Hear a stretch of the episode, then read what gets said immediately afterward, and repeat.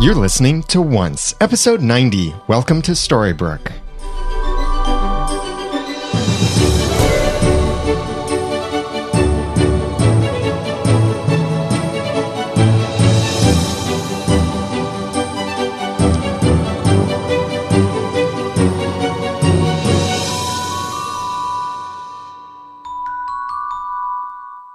Welcome back to Once, the unofficial podcast about ABC's TV show Once Upon a Time, and we're brought to you in part by Simul TV. I'm Daniel J. Lewis. I'm Jeremy Laughlin. And I'm Jenny. We have rewatched this episode, Welcome to Storybrooke, and I think it's still just as awesome as the first time. Pretty much. It is, I think, still up there, maybe my favorite episode of this season. But well, I, I don't want to start with negativity, so I'll save this uh, feedback from someone else until a little bit later. But someone else, some people I know didn't really like this episode. It will happen. Yeah, and that happens depending on you know what you're expecting from the show and what they give you from the show. If they're not giving you what you expect, then yeah, it can make sense that you won't like it. But we've got some awesome things to talk about and some great feedback that's come in to discuss this episode of Welcome to Storybrooke.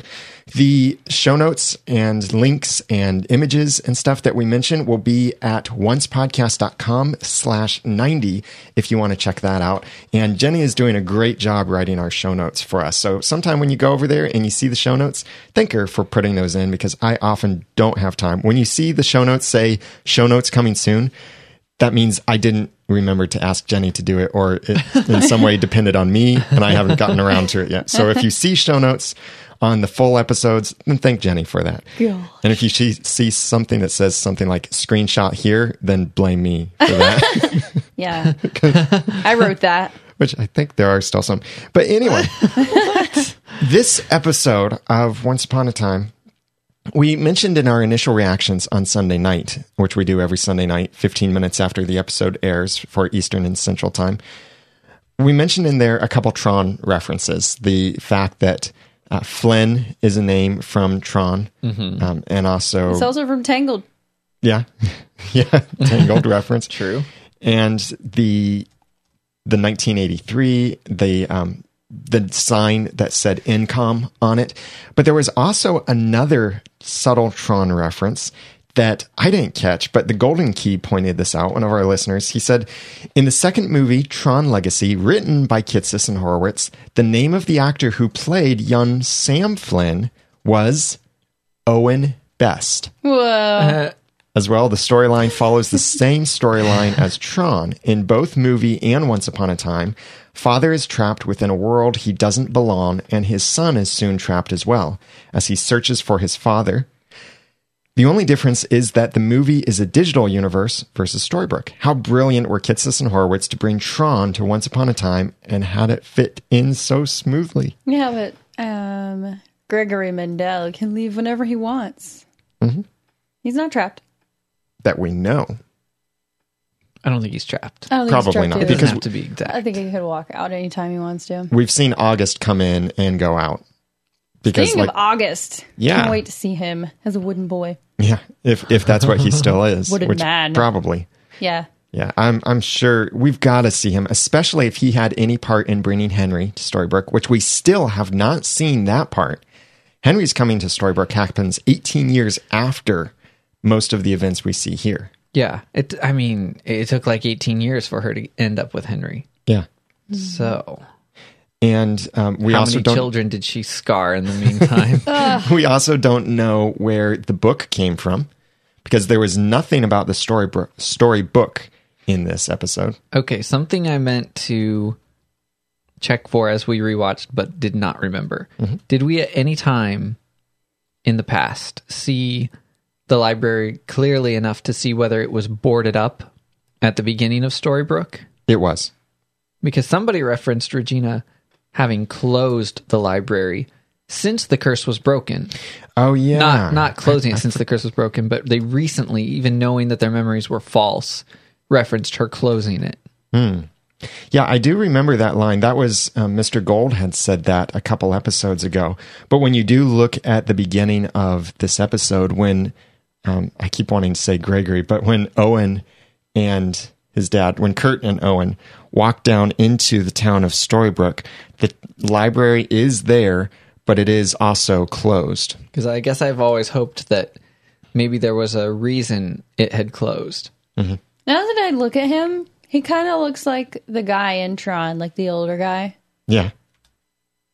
Yeah, a little bit. Yeah, there is that similarity too, which I think someone pointed out that um, kind of like uh, uh, what was his name, Kevin Flynn, something Flynn. But um, yeah, so the the library is boarded up, but maybe and we theorized back then even was Storybrooke a a town that was then occupied, or was it the town was created by the curse? All right. Or The guess town. that's pretty I clear. think it was the town that was created by the cl- the Yeah. the curse. The curse. Well, we, yeah, we definitely know that now because of what we saw and heard. Yeah. I like that they added that sound as it just, Plop. yeah, it gives the impression of a town did just get dropped on them, like the dad said. So let's start our discussion focusing on 1983 Storybrooke. In the official podcast, they brought out a really cool point about um, adding the actual date to this 1983 and in a little bit um, from this 1983 bit we see a newspaper that does have a date on it from the storybrooke um, mirror daily mirror.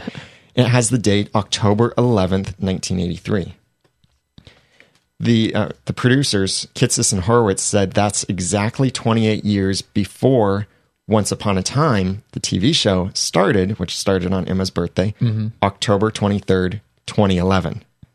Right. So they are using absolute dates with that, and so it was great to see that that they didn't just say 28 years ago, but that uh, that they do assign it a specific day date, and then we can start making sense of all of these certain cultural references from the 80s and certain things that we saw. right. You pointed out something kind of cool about the first time we saw Mary Margaret. Yeah, there was just a minor continuity error in this that um, it's, Mary Margaret had earrings in this episode when she was in the school classroom, but the clip that they pulled from the pilot, she was not wearing earrings. Oh. But I did go back and rewatch parts of the pilot and parts of the second episode, Alan- um, uh, the thing you mo- love most, because the, both of those show Storybrooke the first day and second day that Emma's there. And uh, I didn't see as many repeated things as I expected to see. Like I was wondering, was Marco working on that sign? No, he wasn't, but that sign was still there when Emma was there. Was there a ladder there? No, no louder, ladder. But we saw that sign the day after Emma decided to stay.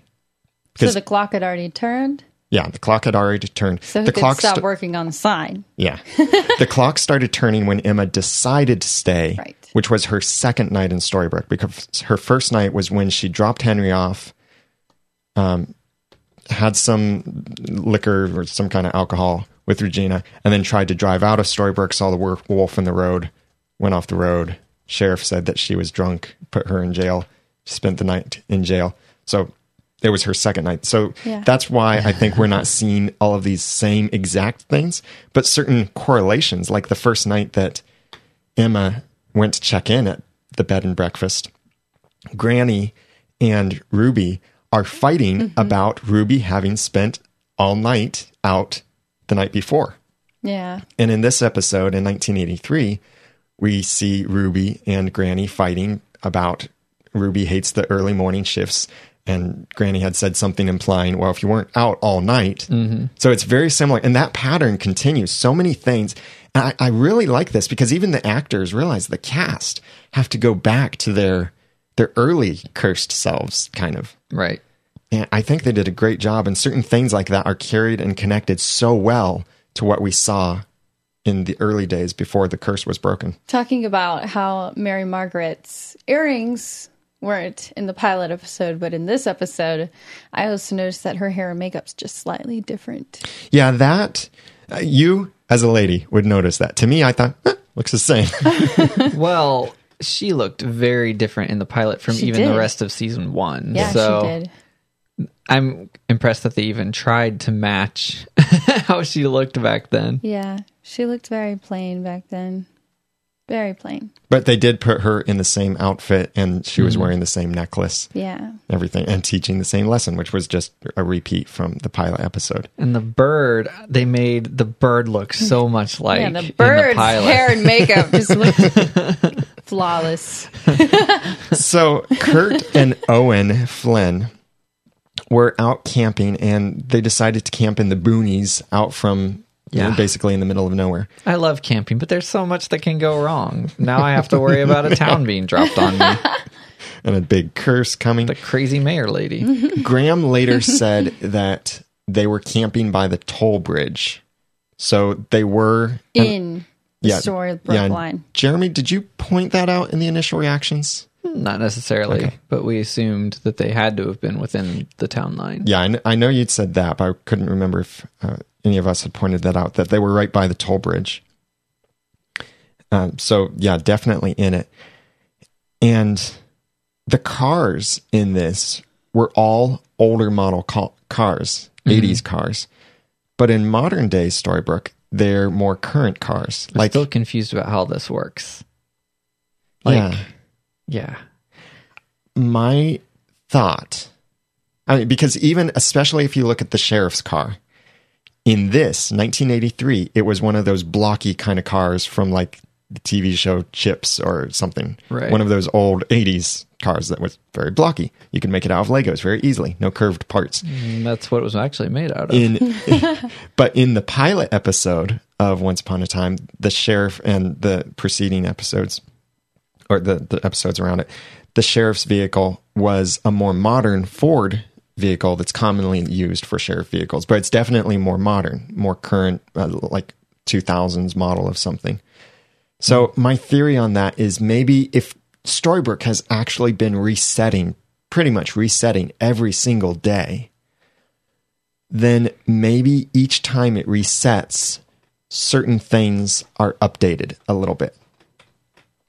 So, in a few years, next time someone wakes up, even though Storybrooke is the same, it's now people have newer cars. At some point, they have computers, and at some point, they've got cell phones. right. And That's how your does that theory? even work? Yeah. How does that work if people can't come to the town?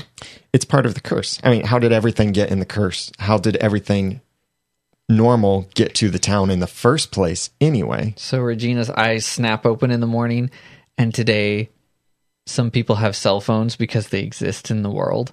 Yeah.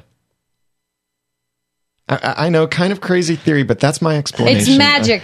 Yeah. That's how And- it's explained. See- it's magic. people said that, and we brought this up probably before, but Regina's clothes did not look 80s to me, Right. Yeah. which was interesting. And a question I have about this whole thing mm-hmm. she supposedly didn't have any false memories, but she must have been given some knowledge. She knew Dr. Hopper's name.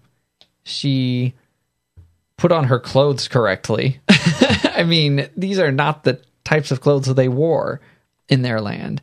She knew like she was she just seemed familiar with society Yeah. in the same way that people with false memories Well, were. maybe she had, maybe she, maybe um, since everybody else, like their their fake memories included knowing how to how to put clothes on that are modern, that are familiar with everything like that. Maybe she just had that as well, as well as her real memories. yeah, maybe. Like maybe she was just familiar with both. it makes sense. I think that ties into one of the next things that happened was when Owen and Kurt were in the diner. Mm. Regina came in and looked at Owen and said, You're in my seat. I always sit there. Yeah.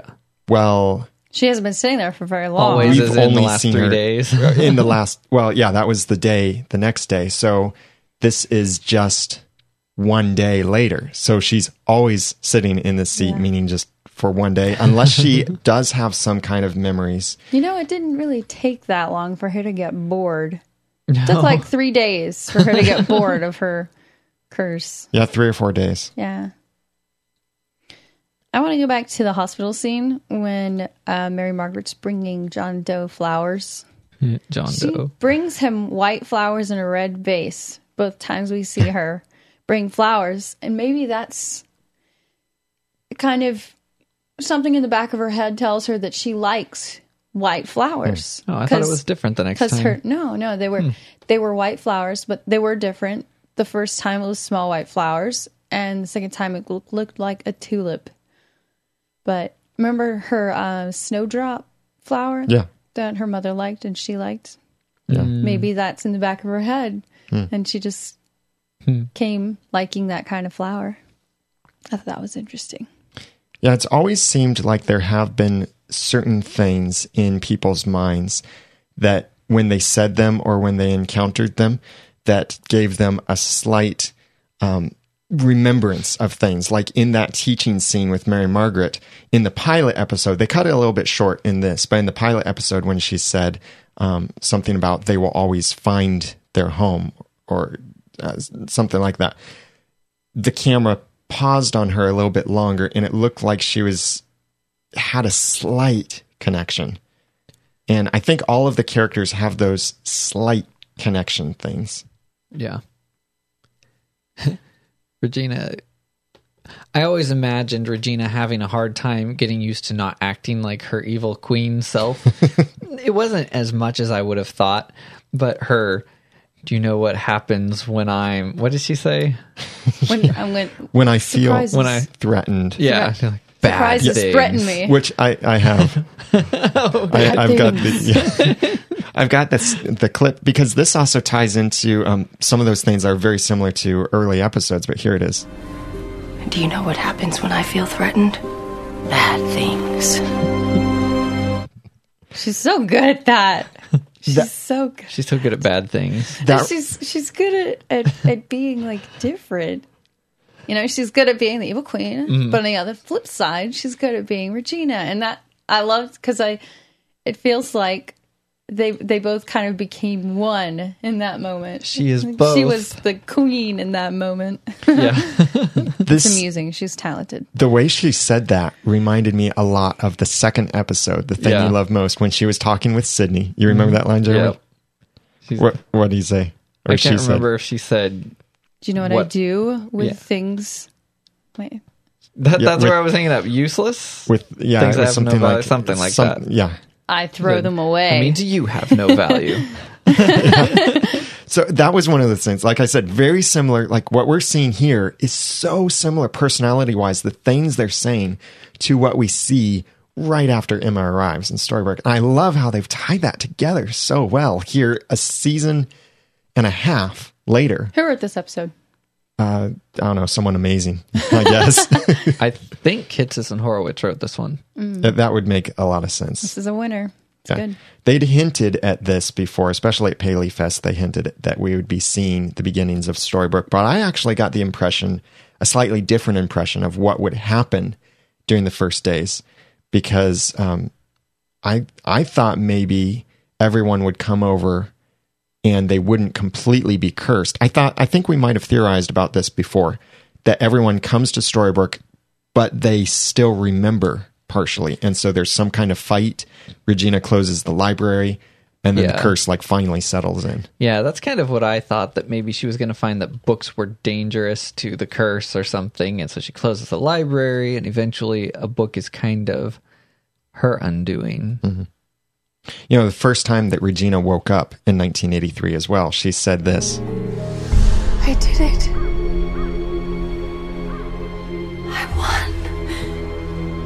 won. And she was, I, I commented on this whenever we're watching the episode. She woke up and she, her her face was all made up. Like any, anytime she woke up, her face looked fabulous. Like she had lipstick on, eye makeup. I just thought it was amusing. I love you know catching little things like that. It's magic. it's magic. and, and her line her line about i won uh, there have been several times that referring to i won or i lost like even in her nightmare that she had in the episode an apple red as blood which is the second to last episode of season one in that nightmare when she was tied to the tree she said i just wanted to win for once and there was another time in this episode that she said something about, um, I just want us to be happy. That was near the end of the episode when Owen was leaving. And there's there have been other times too that she has said, I just want to be happy. She said that to her father just before she ripped his heart out. Yeah. So there's so many connections with past episodes in this. So that's what I've got even And more. she made apple. Mm-hmm. turnovers in this episode. Yeah, but they weren't poisonous. she also made lasagna, Yeah. but I think she didn't perfect her recipe yet. In fact, we got that as uh, a feedback from someone. we got this email from Once Wizard said, Did Owen make Regina want to work on her cooking? Sometime in season one, toward the end, Regina says she makes one heck of a lasagna. And her secret recipe, which she must have figured out at some point, Oh, yeah. includes red pepper flakes. Gives it some kick. True. so I guess if you have 28 years and the only thing you really like to make are lasagna Mm-hmm. And apple turnovers. yeah, she said, I'm not much of a cook unless it involves apples. Mm-hmm. Yeah. and she tried to seduce David with her lasagna. She brought lasagna to the welcome home Mary Margaret party. She just loves lasagna. it's her favorite thing to make. So- lasagna red as blood. Wait, That doesn't That'll work be out. the April Fool's Here's Snow White. episode. Eat this lasagna. it will make you sleep forever. Fractured fairy tale.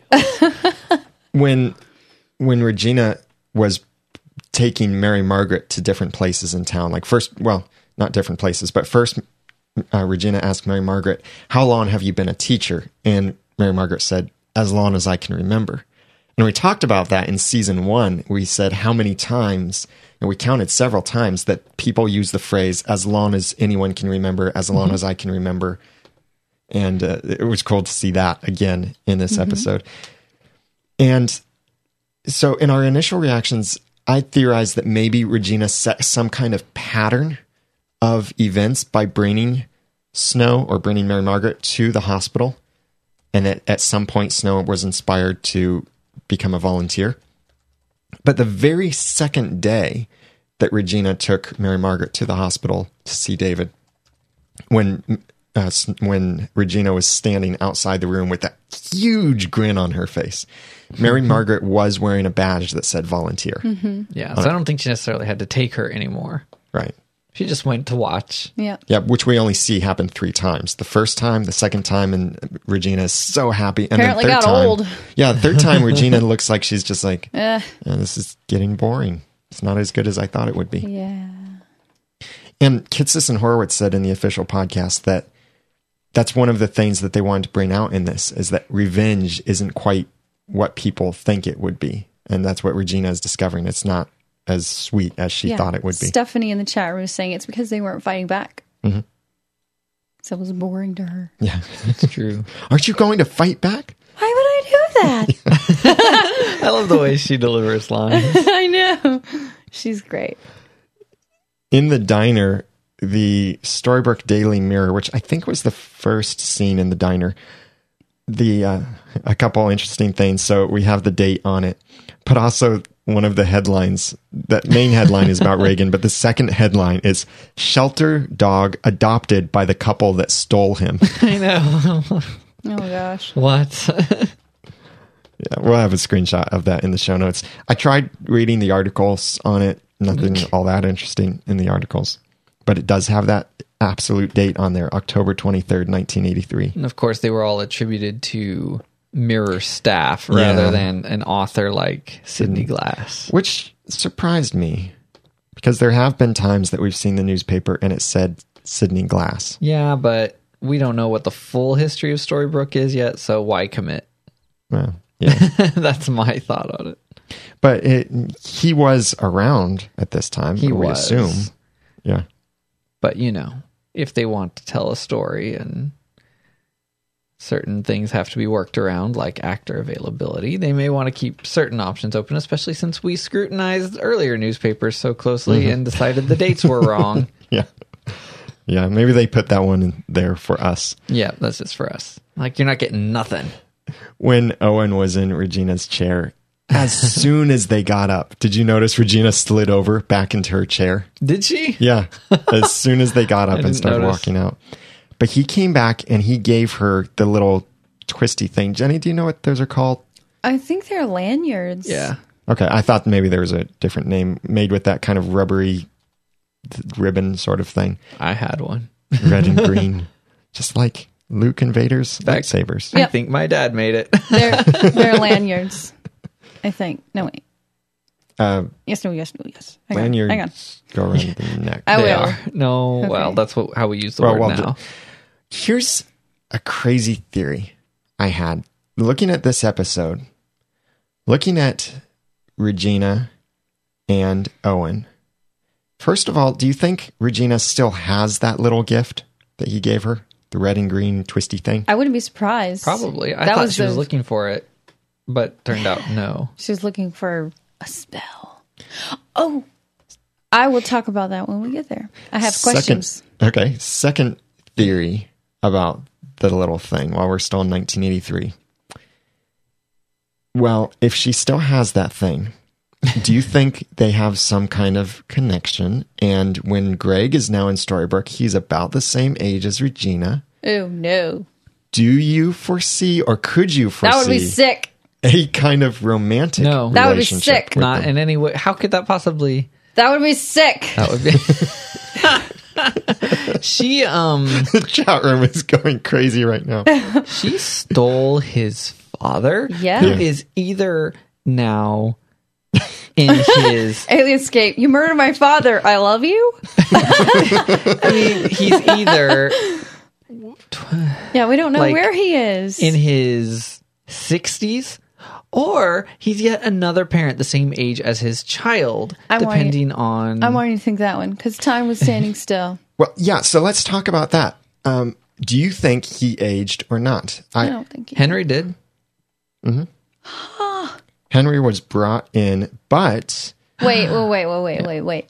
Henry was brought in. Yeah. These people were just already in when the curse when the came, curse came. So Yeah. I think, but they didn't get false memories I really think they didn't age. they didn't get false memories and they were able to cross the town border so they weren't cursed Yeah, but Regina hasn't aged. well, yeah Owen was Mm-hmm. able to cross the town border, Yeah, I was because they weren't cursed. but Kurt hasn't. We haven't seen him cross the No, town we border. haven't. So where's Kurt? Where's Pinocchio? Who else are we looking for? But it, it cinderella but we won't mention that it could be possible that maybe Kurt is still in the basement. Maybe he's still alive, and maybe he hasn't aged. yeah i don't know All right, we got this suggestion in from uh, also from once wizard. He said Greg vowed to find his dad since Kurt was supposedly in Storybrooke for the entire time. Would he have aged or not? He was within the town limits, but he wasn't somebody affected by the curse. If he did age, you would have to think he is somewhere around Marco or Geppetto's age. Yeah, I'd say that's accurate um, estimation there. And the only place I can imagine where Kurt is is in the insane ins- insane asylum in the hospital. That's really unfortunate, you know? Like he's a victim. Why why would she keep him? yeah. Why? She sees a sick woman. Mm-hmm. That's all she is. Why would she do that? because she's a sick woman and she she does yeah. I hope we'll see her uh, him. I hope I really hope we'll see him again. Because that's that's kind of yeah, we have to. i think it would be kind of sad to not see him Yeah, again 'cause all things son's- considered looking for him. And they brought it up. Why would they just leave us hanging like that? they brought it up They yes they did. did they brought it up They brought it very up. epically they did. Where is he? excitingly anyway Yeah. He was a nice guy from New Jersey, land of the boss, home of the boss. I, I need to correct in the initial reactions podcast, I said something about um Regina apologized the first time she bumped into Mary Margaret. No, she And then- didn't. yeah, that I was wrong about that. It was Mary Margaret apologized each time. It was the second time that we saw, or on the third day, that Regina was like, "Well, you should be sorry. Aren't you going to fight back?" That happened on the third or fourth day. just like everything else. First she enjoyed it, and then she was like, "Really? Do something. Be real. Be you." It, it's so much like Groundhog Day. the day just keeps repeating, repeating, and repeating, and the main guy in it, um, Phil, just starts taking advantage of these things and like then he's almost like a prophet that he knows exactly what's going to happen and stuff.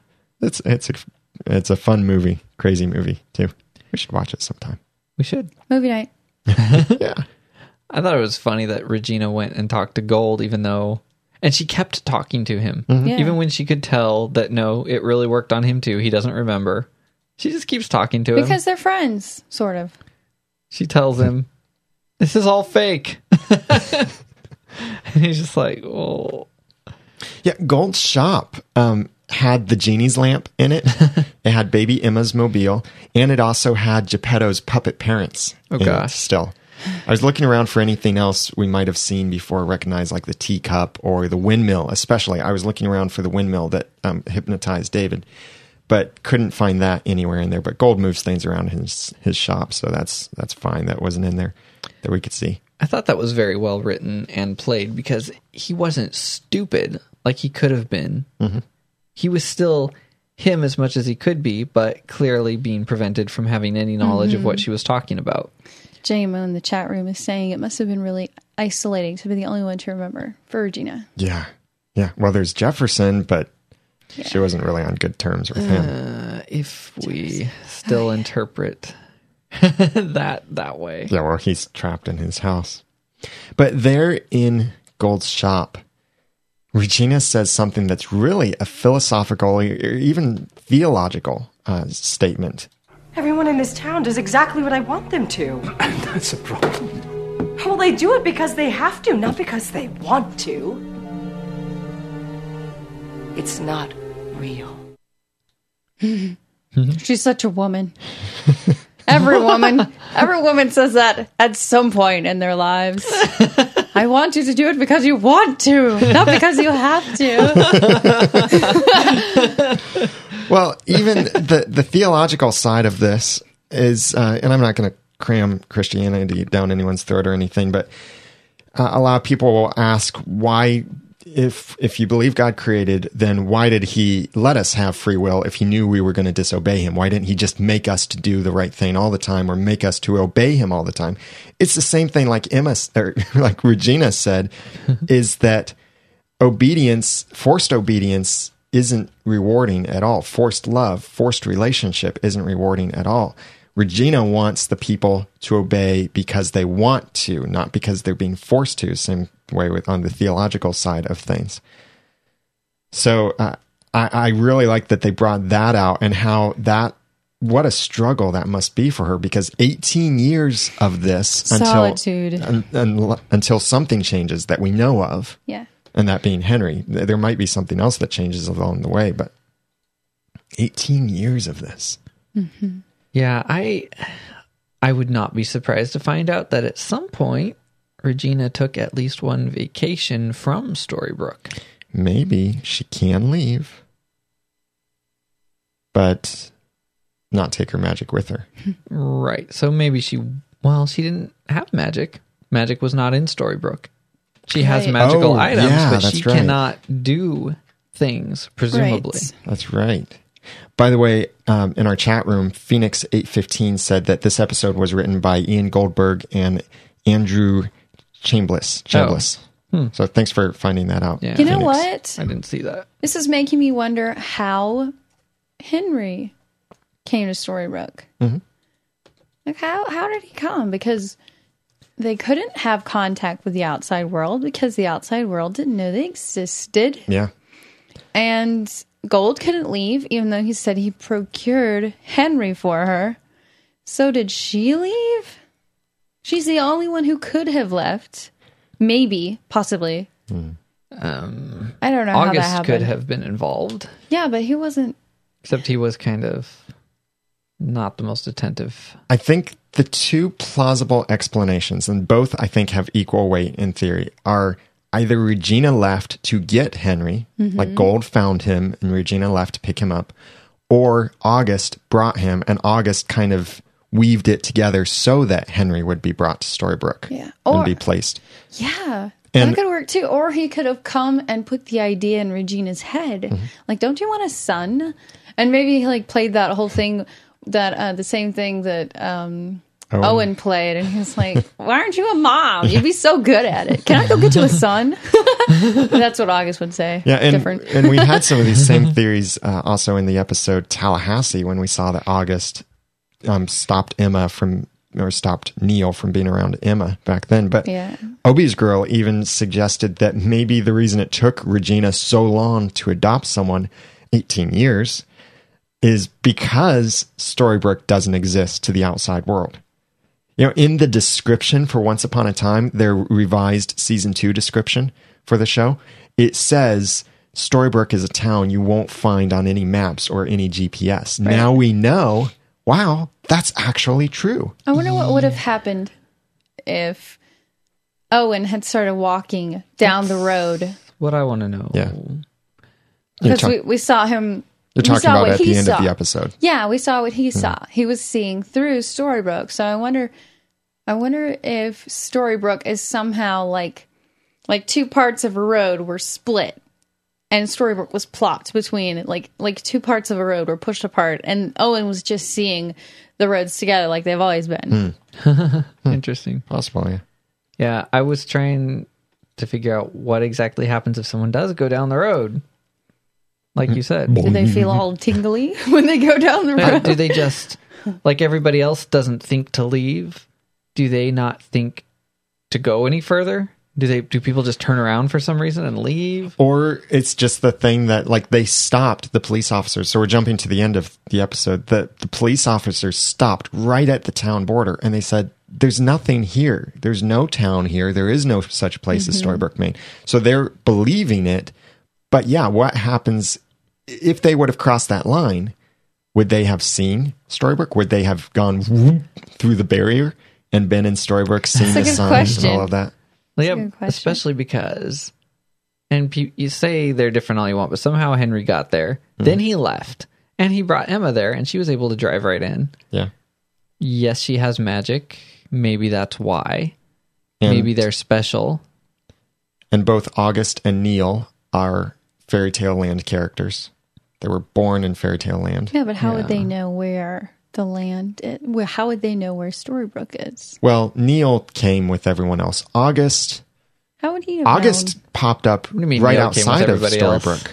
Neal did. Well, not come. Neal uh, by I mean I mean he came with Emma and Oh, Gold. Yeah, but that know. was he popped. He popped through the tree outside of Storybrooke, but he didn't know. August did. Yeah, he didn't know where Storybrooke was. He didn't know it existed Right. at that point. He never didn't he say he'd never been there before? Well, no, he said I didn't say that. Okay. Emma said to him in the episode 7:15 a.m. Emma said to him, "So you've been here before?" When he said, "I find this place inspirational for writing." Hmm. Emma said, "So you've been here before?" And his response was, "I didn't say that." So he neither confirmed nor denied Yeah. that he'd ever been here before. True. So, so Owen was really this one that kind of gave or planted that idea in Regina's mind Get to son. have a son. Yeah, mm-hmm. yeah. And yeah, that question though of why isn't she a mom? That's a good question. And Because we've never thought of that before. well, Because she was married. from from the side, we've kind of considered pregnancies in Storybrooke. Cinderella or Ashley Boyd in Storybrooke. She was pregnant when the curse hit. She was still pregnant when Emma came to Storybrooke 28 years later. Yeah, So she was pregnant for 28 years. So most likely there was something that prevented anyone from getting pregnant and anyone Yeah. new being born. I think that is- Yeah, Because yeah, could never. Nothing was changing. nothing so. was changing. Nothing was. Nobody was growing. Nobody was getting older. Yeah. And in our chat room, Alias Escape points out not just pregnant, but nine months pregnant for 28 years. Yeah. By the way, we mentioned the chat room. Uh, we do our podcast live on Wednesday nights at 8.30 p.m. Eastern Daylight Time. That's during the season two airing. We might change that schedule up during summer. Well, we will change it during summer, and we may change that during season three as well. But you can join us at oncepodcast.com slash live on Wednesdays at 8.30 p.m. Uh, Eastern Daylight Time, GMT minus four, or Sunday nights, we have our live chat room during the episode of Once Upon a Time for Eastern and Central Time. That starts at 8 o'clock. And then stick around 15 minutes after the episode airs and we do our live initial reactions.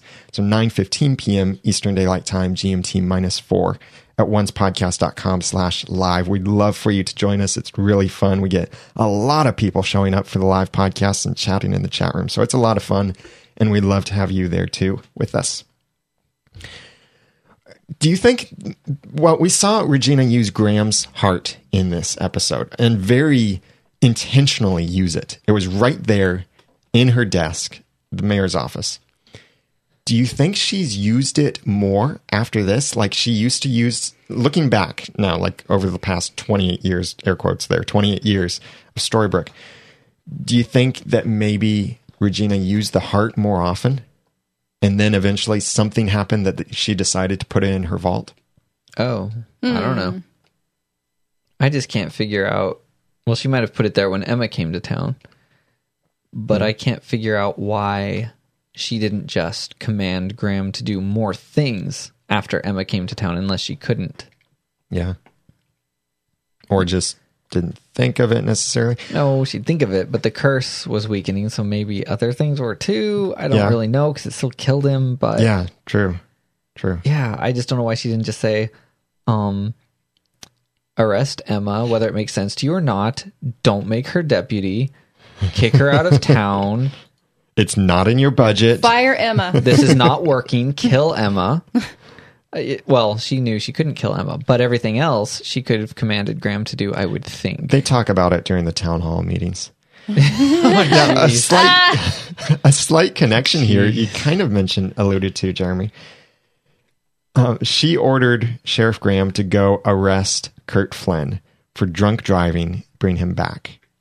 Which was really awkward. It was what, really awkward. what was Sheriff Graham? It's like, oh, What did Sheriff Graham arrest Emma for the first time she tried to leave? ah, drunk driving. Yeah, or accused her of drunk driving. Yeah. She Yeah, but hit she the actually sign. wrecked. Yeah. Um, yeah. But that wasn't at Regina's direction. Regina No. did Right. not want Emma to stay. Maybe he was still in the, the loop, you know? This is what I do. I arrest people for drunk driving because it's When just they what try I to do. leave, that's that's what. Yeah, Bad things happen, usually programmed involving into me. Graham. The- yeah, I had the same reaction to that. I was like, how does Regina even know what drunk driving is? And how did Graham know to come to her office? How did he just like start homing in? Magic. Yeah, but magic no worky there. I mean, Well- just his Apparently, heart. it, apparently His- it did kind of. His heart's already enchanted. Yeah, I just didn't know how he knew to come to her office. It was weird. I thought because she told him where to go. It was magic. yeah. It was magic. Just But excuse That's- it. that's the and answer. say it's magic. pushing him down on her desk and saying, "I'm arresting you for drunk driving" was pretty amazing. yeah, like he just did whatever she said. Oh, that was great. And you say you're not, you've not been drinking, but at the same, yeah, at the same time, he was lucid enough to hear the story and say, "You sound drunk." yeah, yeah, which is cool to show that while Regina can control some people, they still have somewhat of free will. he said, Or- "What was that?" After his heart hurt him, but Yeah. presumably with everything being so hazy, he'd forget by the next day that anything Oh, happened. yeah. yeah, because everyone's memories are resetting, or else Geppetto wouldn't keep fixing the sign. Granny and Ruby wouldn't keep having the same fight, Or at least all of that. they are aware that it happens, sort of, but they don't think it's weird. Mm-hmm. Because you would normally think it's weird if you couldn't remember when you started working somewhere. Yeah. and uh, the chase scene was really good. Yeah. Uh, Owen's license plate, by the way, was AFTJ 398 from New Jersey. I'll get an APB out right away. Arrest him for drunk driving. yes. Before we go on, I want to take a moment to thank our sponsor, Simul TV. Check them out at oncepodcast.com slash S-I-M-U-L-T-V. We really could not do this podcast without their support and also your support who donate to this uh, podcast. But please, if you're not able to donate, definitely, even if you do donate, please check out our sponsor. Over at oncepodcast.com slash S-I-M-U-L-T-V because this is an awesome service that allows you to simultaneously watch television shows, movies, sports, and other entertainment at the same time as anyone else in the world. All that you need, all that they need is a device with an internet connection and a browser. Now, if you have a webcam or something like that connected to your smart TV, tablet, uh, iPad, iPhone, computer, anything like that, then you can also get this awesome picture in picture so you can be watching other people watching the show with you. It's as if they're in the living room with you. So you've got to check this out. It's for simultaneous television entertainment watching the next evolution in entertainment. Check it out at oncepodcast.com slash S-I-M-U-L-T-V. This is what solves the problem for when you want to call up your friends during the commercial breaks and say, did you see that? Did you see that? And they're like, yes, I know. I can't you believe it? well, now you don't have to keep picking up the phone, hang up, picking up, hang up, pick up, hang up. Now you can just see each other's expressions on the screen while you're watching the same thing together. You can see the jaws drop. You can see each other cheer when certain things happen. You can cheer for your sports teams together or smack talk each other during your opposing sports teams against each other. It's so much fun and it's an awesome technology that it works just with a browser. You don't have to install special stuff on your computers or apps or anything like that. It works on a device with a browser and it works from anywhere where in the world. Simul TV lets you connect with other people over entertainment. So please check it out at oncepodcast.com slash simultv. That's oncepodcast.com slash S-I-M-U-L-T-V. And thank you so much, Simul TV, for your support. We really appreciate it. Don't you see? With Simul TV, you can have everything. Awesome. so this episode has this scene then after the car chase, which all of the other Once Upon a Time podcasters also loved this car chase. I mean, we were all like, wow, that was a great car chase. I wonder how the people of Steveston liked it. Ah! Don't run into my This is shop. so crazy. well, often they speed up action scenes so that they can film them at slower speeds to be safer and then just speed it up a little bit. Mm-hmm. True. Some of them did not look like that happened, though. but they have nice big streets. I'm sure Yeah. everybody's Did you see the the back wheels on that vehicle just bouncing because it they were was going so so That was pretty cool. I felt so creeped out on his behalf. Me too. Like I was putting myself in his place. Like it was scary. I was feeling Yeah. scared for him. It was like Once Upon a Run Time was away. a little bit of a horror film or something for a second. yeah, and Regina was just in the front seat, as calm as could be. And I was smiling like, I'm gonna get you. Did you notice you, my pretty? when there was an oncoming car, he yelled to them, "Look out!" Yeah.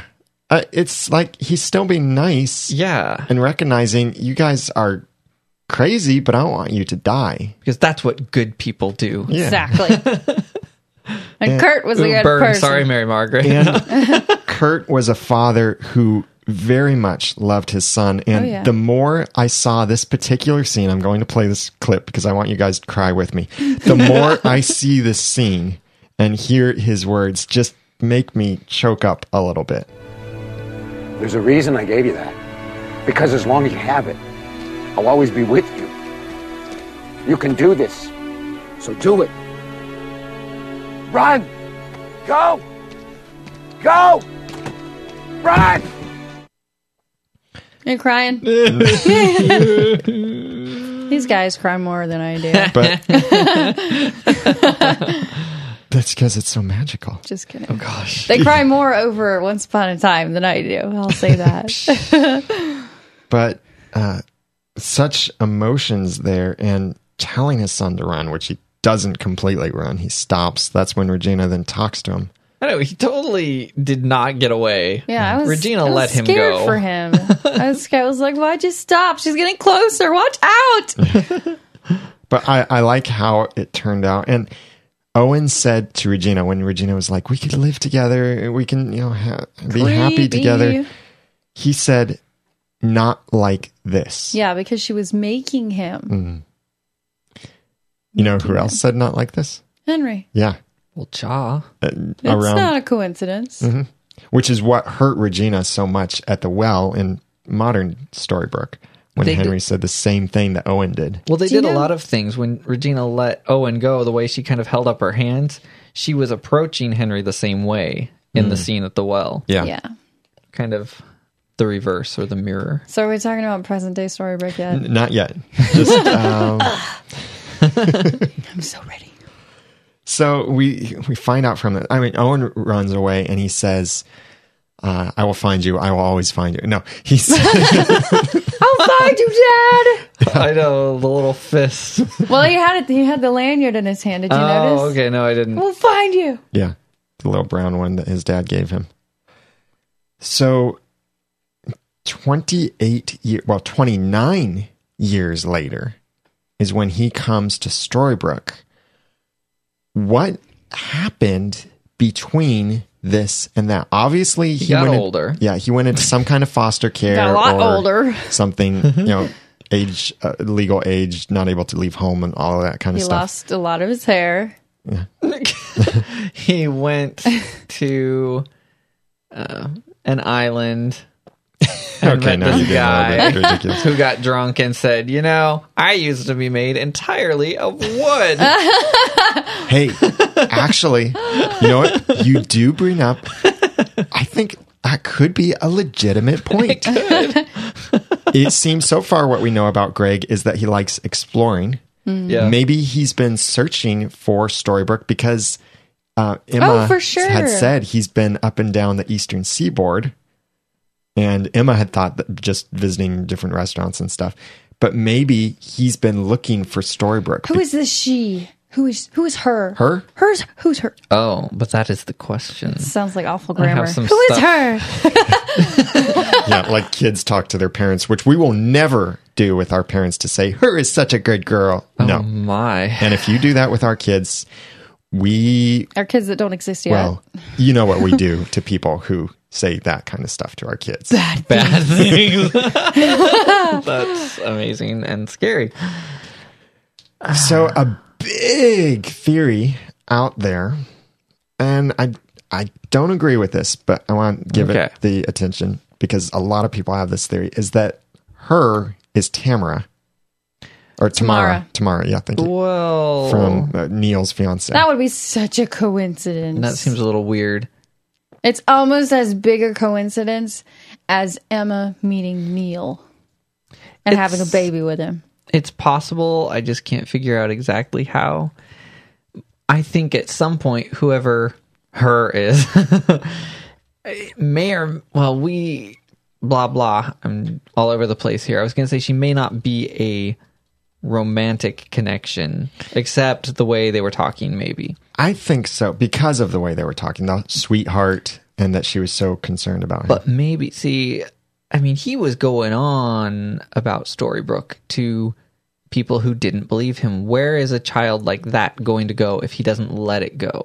He's going to end up in therapy, hmm. kind of like Henry. What if he ended up Oh. in the oh. same place that that Pinocchio and Emma ended up in?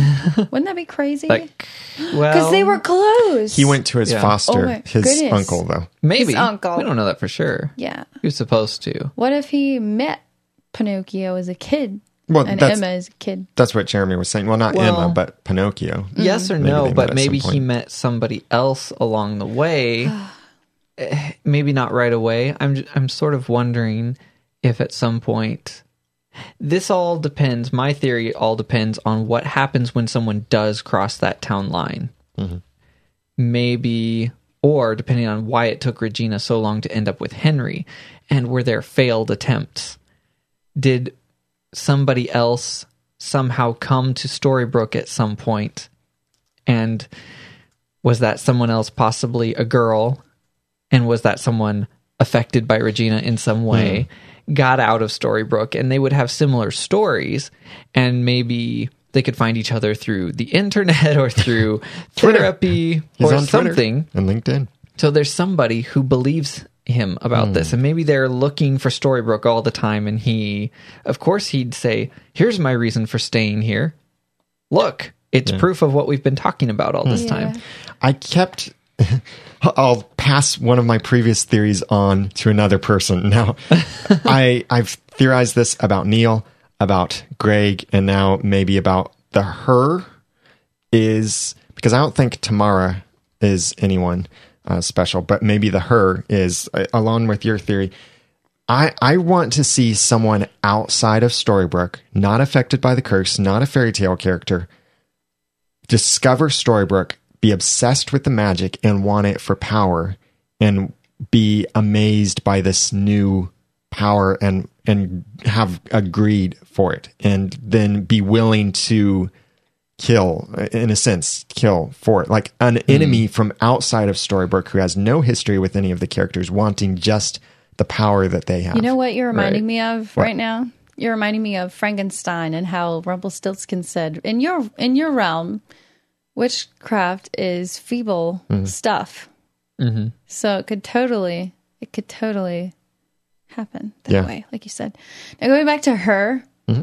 I'm wondering on his phone if we saw, you know, her as in all capital letters H E R, like if it if it's initials and not and not her, simply her. That's a great question because a lot of people have suggested maybe their initials, but they aren't all capitalized. aren't? Yeah. Which surprised me actually, because some people just do that. They type in all caps.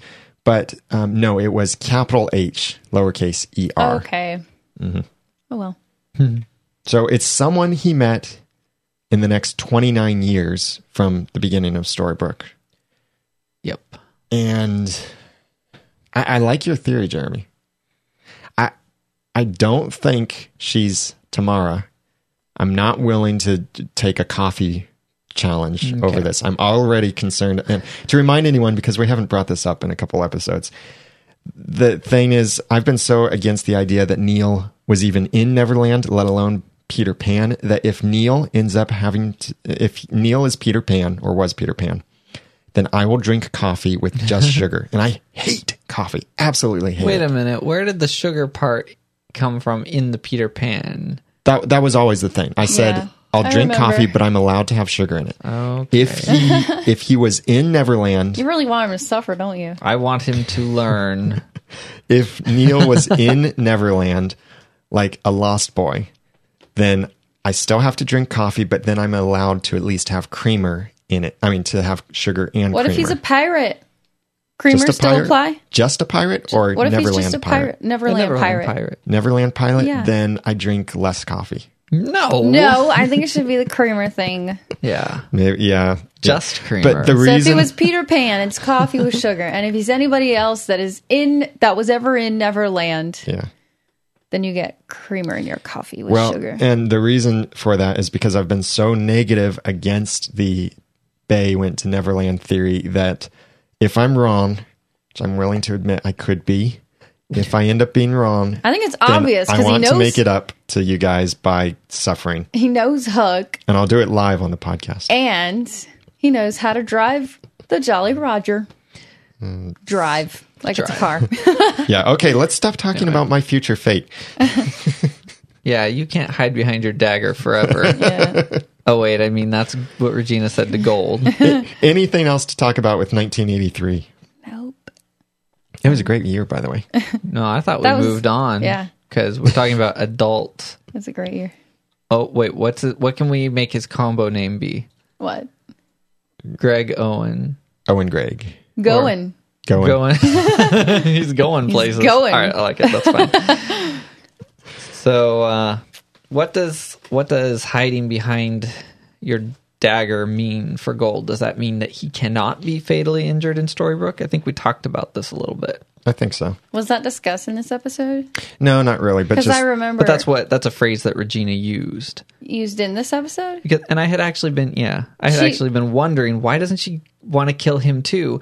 And she was basically like, "You're you can't hide," I Oh, think, yeah, I yeah. Think, or oh. she didn't say you can't hide behind it forever. She just said you can hide behind your dagger, but Mary Margaret can't. I Snow see. can't. I'm going to kill her since I can. yeah, that was the beginning of the Storybrooke part of this. Mm-hmm. Yeah. By the way, Cora's Present day casket. Storybrooke. Oh yeah, sorry, thank you. Um, because I'm so used to thinking Enchanted Forest or some type of fairy tale land in Storybrooke. Um, But Cora's casket said on it "Beloved Mother," and Henry Mills' casket said "Beloved Father." The So- Cora's casket also said Cora Mills, Yeah. which I thought was odd. Well, Henry Mills said that too, and Henry was Henry Senior was never in Storybrooke. Yeah, But but, that it's was- like the pretense is over, so why give her a last name that she didn't have? Yeah, Oh well. true. Besides, I don't think she'd like being associated with Miller's daughter. Yeah, but Mills was his last name is Prince, right? No, No. They didn't. Fairy Tale Land characters do not have last names, as far as we know. Ah, I see. I think Cora would look at it and be like, Mills? Why? Take that off of there right now. That sounds too close to Miller. She'd knock the casket over and be like, I didn't like what that stupid casket said about my name. I'm not a Miller anymore.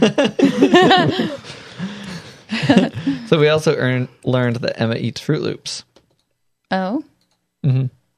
Was she eating Fruit Loops in. She this was. episode? Henry was eating something possibly more healthy, but Emma was eating Fruit Loops. I wonder if they're sponsored by Fruit Loops.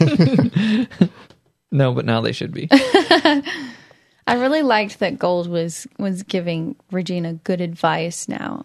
He was saying True. time to cut your losses Mm-hmm. and just get on with your life because your evil mom is dead now. So you need to get with it.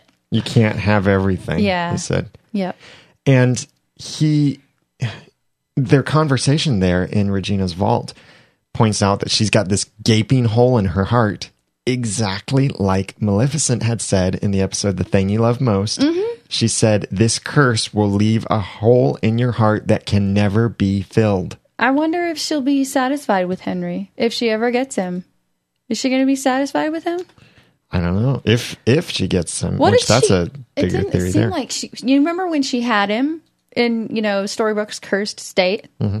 She had him, and she still wanted Graham. yeah So she was- she's she wasn't happy back then. Well, she's really starting to get to what she actually wants, which is everything. Yeah. She's finally saying it and realizing that's what she's doing. Do you think what she's going after is exactly what Cora went after, or do you think it's different? it's different because even Gold said that Cora learned this lesson before that you can't have everything. So she chose power.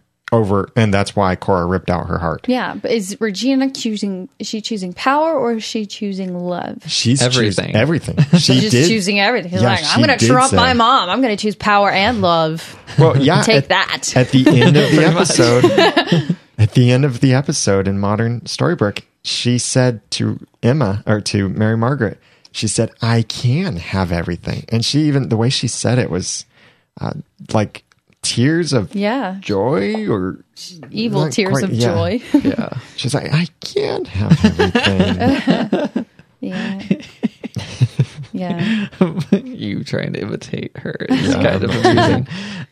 I'm not enjoying that Emma is still lying to Henry, Mm-hmm. but it's good that she. At least they're working through it a little bit more maturely. Yeah. She admits it and backs down, and Henry Yeah. doesn't go flying out the door. You know what? At least not immediately. At first, I was thinking maybe Henry's got Emma's superpower of knowing when someone's not telling. But but David was being so obvious Pretty about obvious. it. They're looking at each other like, "Oh my goodness, we're not telling him something." Yeah, and, and Mary Margaret during this whole thing is like in a state of depression. She is. It's so awkward because she doesn't have a room to shut herself in, so she's just kind of being emo over there on her bed the yeah, whole day. Yeah. But Henry said, Henry, from what Henry said, he th- seems to think that Snow White would never hurt anyone. Yeah, 'cause he said she's that. pure. She, She's- she's Snow White. She wouldn't hurt anybody. But That's the story he knows. does, She's yeah, in there on does the bed Henry going, know? Oh! "Oh, daggers." Does Henry know everything else that Snow White has done? Doesn't sound like it. The the battles she's fought, the No, people this we is- assume she's killed. this- yeah, is but she's odd. she's always had great values. Yeah. She's always been she's always been good. it, it's been in war, Yeah. not outright murder. And correct or vengeance. me if I'm wrong, but I believe it was in the official podcast that they said she's killed ogres and she's knocked people out. Well, we saw her kill an ogre. Yeah. Yeah, but we've apparently She did and I what thought she had to differently. do. Hmm. Apparently, she's not killed people. That we've actually seen? No. she hasn't. Which, you know, it is battle. I maybe there's a difference with the nature of Snow White. I kind of take issue with this whole not killing anyone thing. Hmm. It is war sometimes. Yeah. This was different for various reasons, but other times and other ways, it is war. So uh, I don't know. And you know, and that even gets maybe I'll get into it more or just get it off my chest now. But Henry objecting to the idea of needing to kill Regina. Now he's got a lot of emotional attachment, obviously, He still calls her mom but if she is bent on murder and cursing him and everything, how can he not see that she needs to be stopped? And if there's no other way, because he's been she's been his mom for 28 years. Ten years. 10 years. Got it. You know, since when do the good guys never kill? Mm-hmm. I mean, the fairy tales are full of the bad guy dying in the end, sometimes by the hand of one of the good guys. Although, well, look on the flip side of this. Mr. Gold was saying that um, wars have costs, even referring to the possibility of the danger to Henry's life. Mr. Gold seemed to just say, well, wars have costs.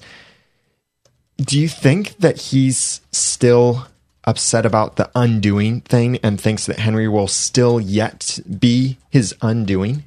Has that not happened yet? I don't know. I don't know. because I, I kind of think that the undoing thing was what we saw the last couple episodes. Could be, or they could pull that out of their pocket later. Yeah, I think they might. I I think I know what you mean. It was the way the way when he said war has cost, and he looked right at Henry, kind of like like he's been doing. Like maybe I'm not going to kill you, but if you get taken away or you die or something, you know that solves my problem. Listening to that and thinking about how Mr. Gold or Rumpelstiltskin, like his relationship with Henry is not so good because he's like, he's got it in for Henry because of that um, prediction mm-hmm. by the seer. Well, not a prediction. She saw the, the future. But anyway, last episode, she he was all like, Henry would hate to know what you've done to his grandpa. like he was totally playing the grandpa card. And he doesn't have that great of a relationship with Henry. Mm-hmm. Like he just he gives Henry the evil eye. Yeah, I, I'd have to see what comes after this to really know where is he now on this. Is, Yeah. Is he still expecting the undoing? Is that something yet to come? Uh, The whole "I want to kill Henry" thing, or is that now past and he's realized I ended up okay hmm. because he was temporarily undone? I would hmm. say he was He temporarily was undone. dying. Yeah, but it wasn't even really Henry.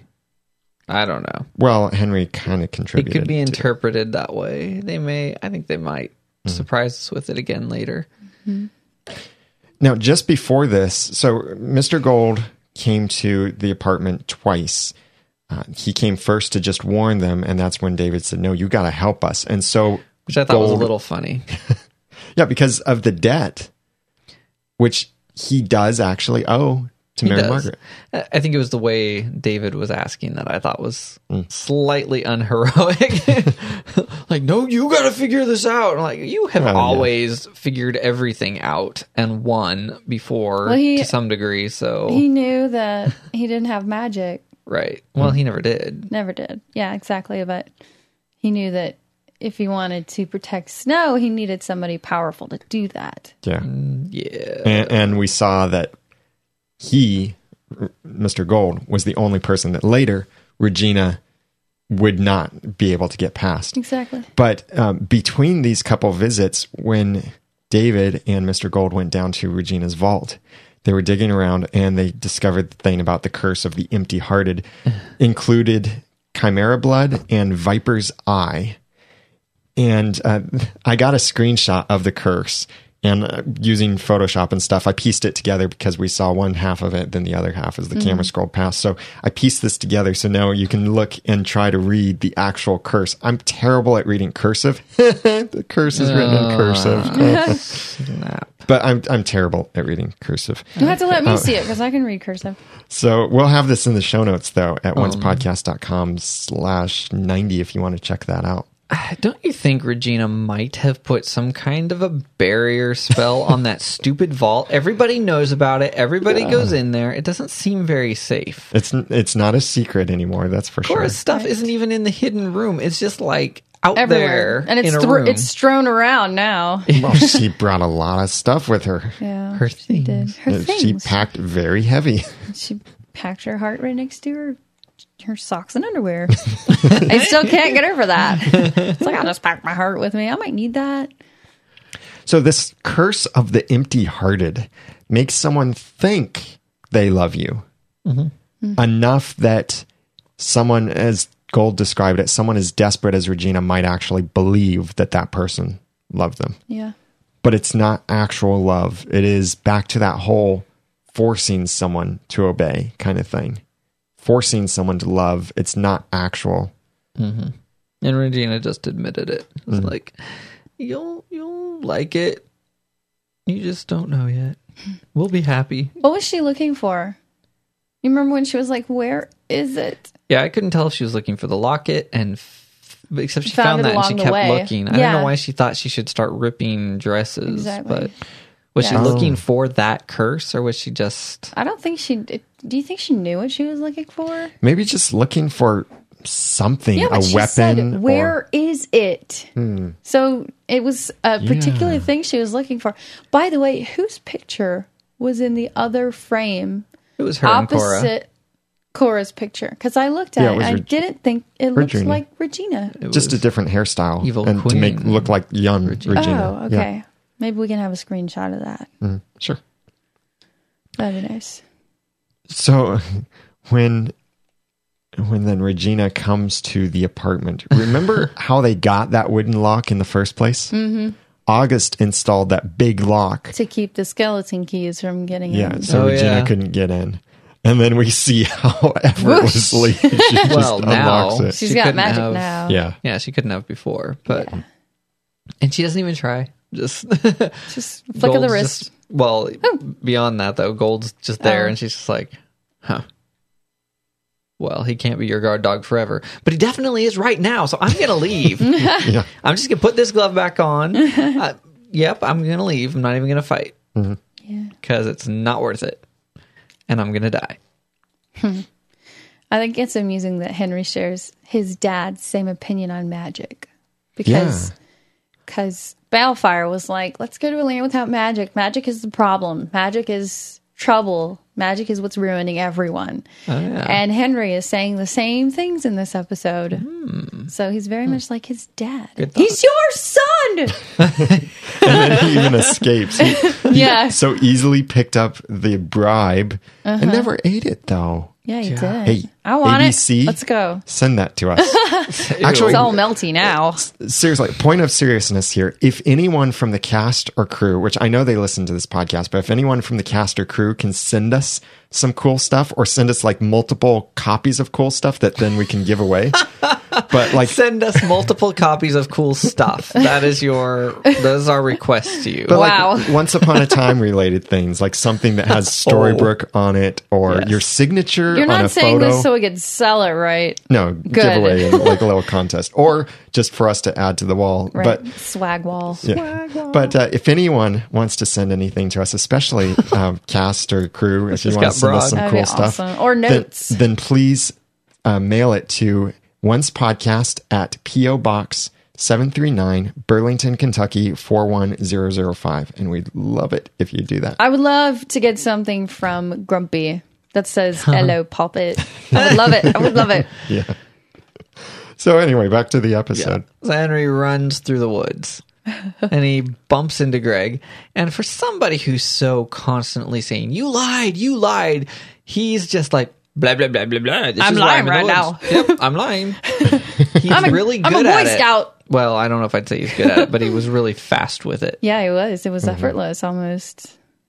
But they Scary. they had this moment and they're kind of like definitely neither of us are having Regina problems for our whole lives and we're both in the woods and not telling each other what's going on. So we're just going to go on. Mm-hmm. So Yep. well, Owen took a picture of Henry's backpack so he could get the oh, phone you're calling number. him Owen.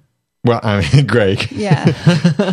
Grown Yeah, up Owen. which was think- very subtle. Do you think Henry picked up on that? Do you think he saw it? No. I mean, But- they heard. I heard the shutter sound. It was pretty. Wow. Oh, that was for our benefit. Um, but the the picture was to get the phone number, which he called. And remember the conversation. He said, "Is this Henry's mother?" He didn't know who he was calling. Uh-huh. you don't think so? I don't think so. Because so. he was talking to Regina, I don't and they think. have history together. well, see, okay. So here's That's here's my thought. creepy, isn't it? It's been 29 years. talking to the woman who took his dad. It's been 29 years since he saw Regina. He Yeah, was but a she kid. looks the same. yeah, but he hasn't seen her yet. But he's been following Has he her. not? He's been. f- Yes, he has. when? Whenever, Oh. whenever she, she whenever From the back. Regina. Oh, yeah, in the hospital. Whenever Regina was going through Belle's bag. Oh. He saw Regina from the back, at least. I, Or I he got- might have seen Regina's face. I'm face. wanting to think he would recognize her because she looks exactly the same. But still, when he called, he didn't know necessarily who he was calling. He just knew he was calling the number that was on Henry's bag. I don't think that's enough to tell us that he didn't know her. Well, and he asked, Is this Henry's mom? And there was no look of recognition. But I think also from that, then he saw Henry's address and maybe he recognized Regina's voice and then thought, I want to, here's her address. I'm going to go check this out. And that's why he ended up at the house to record what Regina did with the heart later. Yeah, that could be. Um, I mean, clearly he would remember the house. I would think that would be something he would remember. well, everything looks bigger as a kid, but I know. not, It's been not 29 years. not unrecognizable. it was a pretty formative time in his life. Yeah. I mean, yeah, I'm sure he would have recognized it because, you know, when I go back to, to houses that I lived in when I was a kid, yeah, everything looks a lot smaller, but I know what it looks like. Well, and if Henry's name was on the bag, though, Henry Mills, isn't? I mean, he. I I mm. just have a feeling that he would remember her name. He wasn't that young. True. He was about 10, wasn't he? Or 9, I think maybe 8. somewhere around there. I'm having trouble reading him too, as to what times he's being up to something and He's- what times he's just being genuine. Why? And it it does depend on whether he knew who he was calling or not. Because if he did know, like I thought he did, I couldn't figure out why he would do that. Knowing this town, why would he call a parent on this child? If he, you know, knowing what his history is, maybe he should just let a kid who's running run. I, I think he was just concerned. I think he was too. Maybe, but that's so odd. The second time that I've watched this, I can see why he would do that because Henry is a kid and he's running through the forest with a backpack alone. Kids aren't supposed to be alone. Kids aren't supposed to be that far away from people alone. yeah. You know, so it just doesn't look right. So any adult, any good adult would try and contact somebody. Yeah. And he, to his knowledge, he's contacting the mother Yeah. who the kid should be with. That, Right. From his perspective. Probably, maybe. I guess I'm just thinking he's a kid who once ran through those woods for his life. Hmm. And so maybe he would be less prone to think that this town is safe and something he should return a child to. But, you know, either way, I couldn't figure out if he was maybe trying to draw Regina there so he could record maybe that whole thing hmm. with the fireball, or if he was trying to get her away from somewhere so he could go No. get something or look at something. I- but if he I didn't think- even know who he was calling, that's a little Oh, different. also, Regina didn't know that he was in town. Well, the, of course. The way that she responded seemed to Oh, seemed like she was like, "Who is this?" It Right. seemed like she didn't even know he was in town. It's easy to forget, having seen so much old timey Storybrooke, that she's not currently the mayor and mm-hmm. she's not in power and she's not really in the loop. Yeah. It was handled without her. So at the well, They don't have to run things by her. That's right. She doesn't have eyes everywhere anymore. at the well, Henry is about to try and blow up the well to, to destroy magic, and After, by the way, running through the woods with dynamite in his backpack, which was a little bit Scary? lost us. Well- well, that Arzt wasn't anywhere around. Well, actually, he was True. everywhere around here. A little bit of him over there, and some over there. Some thankfully Oh, this was oh, hush. stable got some- dynamite, not like unstable. It wasn't TNT. sweaty dynamite. Yeah. Got some Arzt on you. One of my favorite lines from Lost. That and time traveling bunnies. My two favorite lines. Gosh. But You came up with time traveling bunnies. No, that was mentioned in Lost. That line was. I mentioned. remember. Anyway, this is a Once Upon a Time podcast. with an so odds to loss. still, we raised this question in our, our, our initial reactions, and most of the email responses we got just kind of repeated this question: Can magic be destroyed? What would have happened if Henry had blown up the dynamite in I the don't well? know. Well, it's just a well. Yeah. I don't know. yeah, I don't think so. Was Regina lying when she said, "Well, it's only going to kill you, and I can't destroy magic"? Maybe. This the whole magic debate has a feel of another debate, which I think is kind of funny.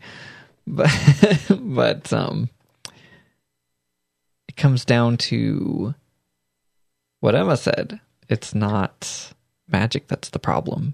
It's her. Although Henry pointed out it's what magic does to people. So Good people right? and bad people. Yeah. Because like Henry was pointing out, look at you guys, how magic has affected you and it's affected Regina. So there are two ways to look at this, but I, I, I- I would agree with you, Jeremy, that it's not magic itself. That just getting rid of magic doesn't solve the problem because you still have good people and bad people. It's good people and bad people and how they use magic. Yeah. That's the problem. because they use it differently, Mm-hmm. of course. My biggest problem, one of my few problems with this episode was them walking up and Emma shouting, Get away from my son. Like, yes, Emma, that is the perfect way to calm Regina down and get her to be compliant, is to call Henry your son. Good job. I only have two questions after this episode. Yeah. What will happen now that Regina doesn't want to kill Snow? Because that's kind of been her, you know, life's ambition. Let's talk about Kill that though. Snow White. Um, before you go to your second question, let's talk about that scene because that's the one other scene left to discuss. Yeah. She's At just going to let her kill herself. Yeah, at first, when when Mary was- Margaret went to Regina's, I thought, "Oh, this is brave of Mary Margaret." She's saying basically, "Don't hurt anyone else. Just take my own life. Life. I'm sacrificing myself." But now, after rewatching it a couple times, I realized, no, this is, This is- a selfish act. Yeah, really. she's trying to end her misery Mm-hmm. because it's she's miserable. she's she's basically suicidal. She's depressed, and she figures I should just die. Has Prince Charming kissed her since she had this spot develop on her heart? No, no. Maybe she should just awesome. get over it and kiss Prince Charming. Um, Regina, could you check my heart again? Because I think it might be spot free I want to see Regina's heart. I just want to. I want to see her heart. yeah. So we've never seen the black heart kind well, of thing. Well, Cora's heart should have been black, Yeah. but it wasn't. Here's my thought on that. It's a difference of how the darkness got in there. For Snow, uh, taking this the Once Upon a Time approach, um, Snow had a good heart and she gave in to something else. She, remember back in the episode Heart of Darkness, Rumpelstiltskin warned Prince Charming that if Snow kills the queen, that Snow would become as evil as the person she seeks to kill. Ah. Now Snow has killed Cora, and so it's a different kind of circumstance. It's she, as a good hearted person, took revenge. Now her heart is becoming dark, as dark as the person she killed. It's a different method of her heart being darkened than Regina or Cora, even though Regina spoke as if Regina knew what it was like to have a darkened heart. So I'm just thinking that because it's a different way of getting about it, that's why we see a dark spot in her heart versus Regina or, or Cora's heart. We've Maybe. never seen Regina's heart, but Maybe. Maybe we will. Maybe we will. Maybe Hook will take it out. Well, he doesn't have an enchanted hook anymore. Which, by the way, uh, that was one thing I really liked about this episode is that we got back to A More- hookless Storybrooke. well, more of a core set of the characters we've known, where that really have a very strong dynamic. Yeah. Primarily, well, all of them really, but and they're they're challenging that dynamic now. The thing of Snow being good-hearted, and you know the the wonderful Snow White. That's the heart of the story. And Once Upon a Time is all about hope. Mm-hmm. Primarily, that's their main theme they're pushing with the whole series. Injustice. and maybe that's part of what I love is that all the characters are much more them than they've been, but with all this progress intact. They didn't just make Regina go back to being her evil self. Hmm. They didn't just make Rumple go back to being evil, and he's not really. I mean, they're all them, but more so now. They're just so much more developed now than they were. Yeah, You know what? I just thought of another question. What is Rumpelstiltskin going to be like now that he has obtained what he set out to get, basically? Because he did everything up until now to get to this point where he's reunited with his son. He- somewhat reunited. Well, I mean, he's he's got Bae's um, forgiveness. Like they're reunited. They don't have the best relationship, but they're he's forgiven. So I wonder what his story is gonna gonna be like now. I think he should probably visit the hospital. Do you think he's changed forever? oh yeah, hey, so turns out I didn't die. look at that. So you want to go on a date? Get away from me! Where's the teacup? I thought you were dead. Leave me alone. Hey, real quick, I, before we come to some of our closing thoughts, I want to thank Sheriff Graham Inzi, Malcor, Tappenbird, and Dina81 for donating to support this episode of Once Podcast. We really appreciate your support. You guys have been the core of what's helped us keep the podcast alive because we've had to upgrade the server several times uh, over the year and a half that we've been doing the podcast, and we really appreciate your support. You guys are the core of what makes this podcast possible. Your feedback and your donations, we really appreciate it. So thank you, Sheriff Graham and Z, Malcor, Tappenbird, and Dina81 for your support. And if anyone else would like to sponsor an episode of Once Podcast, you can do so by going to oncepodcast.com slash sponsor. So, uh, Jenny, now you mentioned one of your Mm-hmm. last two questions. What's the other one? Where is? Kurt?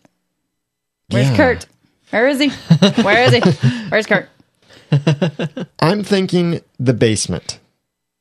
I think that's a very likely place. It's a very inhumane thing to do with a very innocent mm-hmm. man I mean, we've seen who wasn't involved at all in this whole curse thing, except he just happened to be in the wrong place at the wrong time with his son. Poor guy. Mm-hmm. I want to think he's still alive, and I think I'm wanting to think that he's still the same age. that'd be kind of weird Poor man.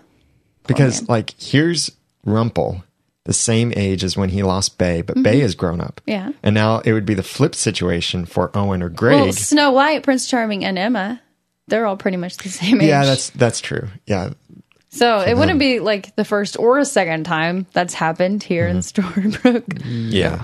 Okay.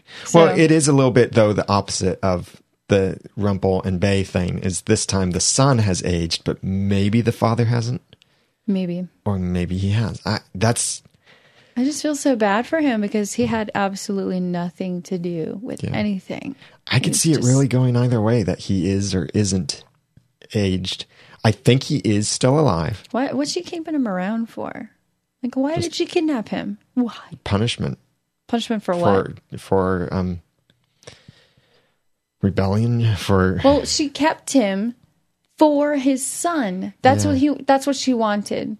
So when she lost that, why didn't she let him go? Or maybe she did. Okay, remember this. And I'm not to I'm not saying or implying this is the same thing that he's she's doing with him, but remember when Graham didn't actually bring back Snow White's heart. She didn't just punish Graham, she made Graham a prisoner. Yeah. I'm not saying that she's using Kurt the same way, but she got angry at Kurt and she punished him by making she him a prisoner. Did she get prisoner. angry at him? Angry that yeah, he he ran away. At first, it didn't seem like it, but the way she was grinning while they were chasing, I'd have to wonder. But look also at what she did to Hansel and Gretel and their father. Oh, yeah. They rejected her. I can't have you, so I'll just torment you I'll for the rest of your you. life. Yeah. Oh, and in our chat room, Rick Rack pointed out that, well, he knew the heart thing. He could expose her. Oh. He could bring, he as an adult could bring trouble to Storybrooke. Could he though? He knows how to get there. Does He he? knows it exists. What happens when they try to drive there though? Well, yeah, we don't know that. Because no one apparently, supposedly, had ever come to Storybrooke. So And it was just a stretch of road. It depends as far on as what- everybody could see. yeah, what keeps people from driving down the road? Do they just decide, eh, I'm going to turn around? Or, and then if they know Storybrooke is there, they can drive there? Or do they just drive and drive and drive and never find it? Which, by the way, I sort of think Greg, I mean, Goen, has been doing. Driving down I- the road. Yeah, every once in a while at least, just drive. Just look for the place. Yeah. Because if he, saw the there. rock. He knows exactly where to look. Yeah, so I think it would haunt you, and I think you would keep trying Mm-hmm. Yeah. to find the town, trying to get through, Yeah. and then this one day things had changed. I really like that uh, Greg is not just some random guy. I like knew. that he's somehow connected to Storybrooke. I like that how that's developing. I love that. Which makes me now think that maybe he won't have any part in helping to grow the beans. Um, because he's in Storybrooke for a different purpose, and that is to He's get his dad. his dad. unless, uh, yeah, Have you ever read a, a Wrinkle in Time? no, It's got something in it called a Tesseract, and it's kind of kind of like that road. I would think where they're they're driving from like okay the the road. If it if it goes this way, it would be cool. Like similarities, like the road is actually on either side of Storybrooke. But since people can't get to Storybrooke, they're just driving down the road and somehow they pass mm-hmm. through Storybrooke, but not really. Hmm, right. You'll just have to read the book. That'd be cool. That'd be cool if it were somehow connected, or s mm-hmm. not connected, but you know, just if it ends up being like that hmm. when we find out. So uh, why is he collecting all the footage anyway? Like, what's the point of that? Maybe Who's he building gonna up try a and prove it case. to? Well, yeah. Well, we know that he sent that video of Regina pulling the stuff out of Belle's purse with magic. He sent that to her. Yeah. And now he can send a video of Regina pulling the stuff out of snow and putting it back to somebody. Which, by the way, does his phone have really good zoom or what? Because he was pretty far away. Yeah. He's got the iPhone 7. Actually, it kind of made me laugh. That scene was so well done. The cinematography, the acting, even the the overlapping of Snow and Regina sort of talking at the same time and crying for different reasons. It was all so well done. You get done with all this, and suddenly he's back there filming it on his phone, and I'm going, I'm trying to imagine what this scene looks like just from one vantage point far away Yeah. on a camera phone. It's not as intense. Digital zoom. so it probably looks ridiculous from far away. like, why are they crying? And what, what, what, what, what's happening? What is it? Whoa, that's intense. She just it looks like she ripped out her heart. What is? And she put it back. Okay. Wow. I'm gonna just tweet this. Yeah, and I, I'm Um, gonna get back in my car and I'm gonna drive away. I'll find you, Dad. kind of- I'm driving around in will circles. always find you. and I'm taking video If he, because if he didn't I don't know recognize. Regina before then, he definitely recognized her then. I think. yeah. Yeah. Oh, yeah. And one thing about him is Kurt didn't have any time to tell him what he saw. Mm-hmm. So a lot more of this even is new to Greg To than it Owen. wa- to Owen than it was to Kurt. The heart thing was not something he witnessed. Yeah. Hmm. So he's seeing magic all for the first time. Yeah. So we've got we've had some great conversation here, but the conversation for you guys, our listeners, doesn't have to stop. Even though we're finished now talking about this episode, Welcome to Storybrooke in the podcast, go over to the comments for the, this episode of our podcast, oncepodcast.com slash 90, and you can respond to anything we brought up in the podcast or any of these points. Or especially go to our forums. It's free to join and participate in the forums at oncepodcast.com slash forums. And you can start a conversation there jump in on some other conversations going on. Add your input and discussion. There's several tens of thousands of posts there. So don't try and read them all. I, I really don't recommend that you try that because uh, you know if you if you stay in the forums for more than so many hours, then you know you might need to see a doctor. but uh, go over there to the forums. You can chat in the non-spoiler sections, the spoiler sections. And speaking of spoilers, we'll also have a spoilers bit from Hunter after we end the podcast. So after the music's over, you can stick around to hear the spoilers for that. But the next episode of Once Upon a Time airs this Sunday, and that's the last episode before a three week hiatus. And then we get the final few episodes of Once Upon a Time. The finale will be on May 12th, which is Mother's Day again. And uh, during that three week hiatus, though, on the Sunday evenings, they'll still be showing some cool stuff. They're going to do two enhanced episodes of Once Upon a Time, which makes me wonder what that's going to be like. Maybe director's commentary on it, maybe some under uh, like lower third commentary or pointing out certain things. And then they'll also have a behind the scenes episode for Once Upon a Time. So those three weeks will have some really cool content, and we will do some cool things too. We're working on a cast, another cast interview. We'll have a roundtable, maybe one other uh, podcast with some more theories and feedback to include. So this Sunday, when you watch the episode, or anytime after you just watched an episode that aired on TV, then send us your theories. Email feedback at oncepodcast.com or leave a voicemail at 903 231 2221, or you can go to oncepodcast.com on your computer or iOS device and send a message, an audio message right through the website or a written message as well. And you can get the links to stuff and screenshots and our show notes for this episode at oncepodcast.com slash 90. Big thanks to people who left ratings and reviews for us in iTunes. The written reviews really encourage us and they help other people find the podcast. Sylvia Lisa 22 from the United Kingdom, uh, Wims Kid, Maddie, or also known as Swanfire Oncer from Canada, and Butterfly Seeker all left written reviews for us in iTunes, and we really appreciate that.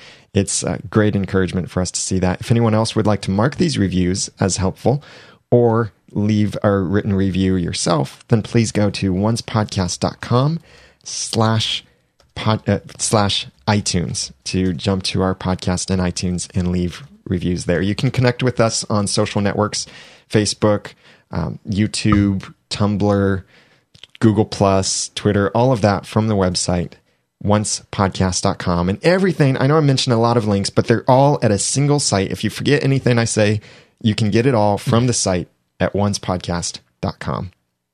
You can also follow each of us on Twitter. Follow the podcast itself on Twitter at Once Podcast. And I'm Daniel J. Lewis. You can follow me on Twitter at The Ramen Noodle. I'm Jeremy Laughlin. You can follow me on Twitter at Phlegon. That's P H L E G O N. And I'm Jenny, and you can follow me at twitter.com slash Jenny Snow. So get the show notes at oncepodcast.com slash 90. And remember, well, you see, we can have everything. now get off my porch. and thanks for listening.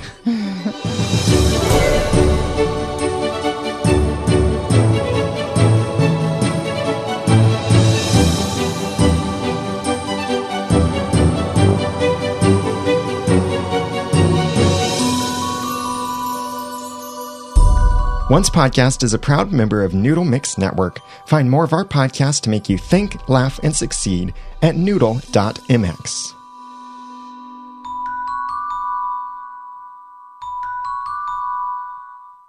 Big thanks to the sponsors for this episode of Once Podcast, especially to Simul TV. Check them out at oncepodcast.com slash S-I-M-U-L-T-V. If you'd like to sponsor an episode, please go to oncepodcast.com slash sponsor. Hi, Oncers. Hunter Hathaway here with your spoilers for Once podcast. Season 2, Episode 18, Selfless, Brave, and True, is written by Catalina Vasquez and Robert Hull and is directed by Ralph Hemecker. In present day Storybrooke, Mary Margaret is trying to come to terms with what she has done and heads off on her own. While out, she comes across August, who has hidden himself away from the others, ashamed of his actions. Oh, and he is completely made of wood. Neal invites his fiancee Tamara to come to Storybrooke. She, is she a fairy tale character too? Is she the one trying to take the magic from Storybrooke?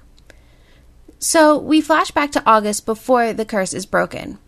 August meets a man of magic called the Dragon, who may be able to prevent him from turning back into wood, but at a steep price. And we find out that Neal and August have seen each other since that faithful night back in the episode Tallahassee. Eion Bailey is back as our favorite wooden boy, August. Now, I have some casting news to report. Casting is underway for Peter Pan, who will not appear until season 3. They are calling the character Felix. He's the leader of a group of teenage boys. I guess it's safe to say that Neal is not Peter Pan.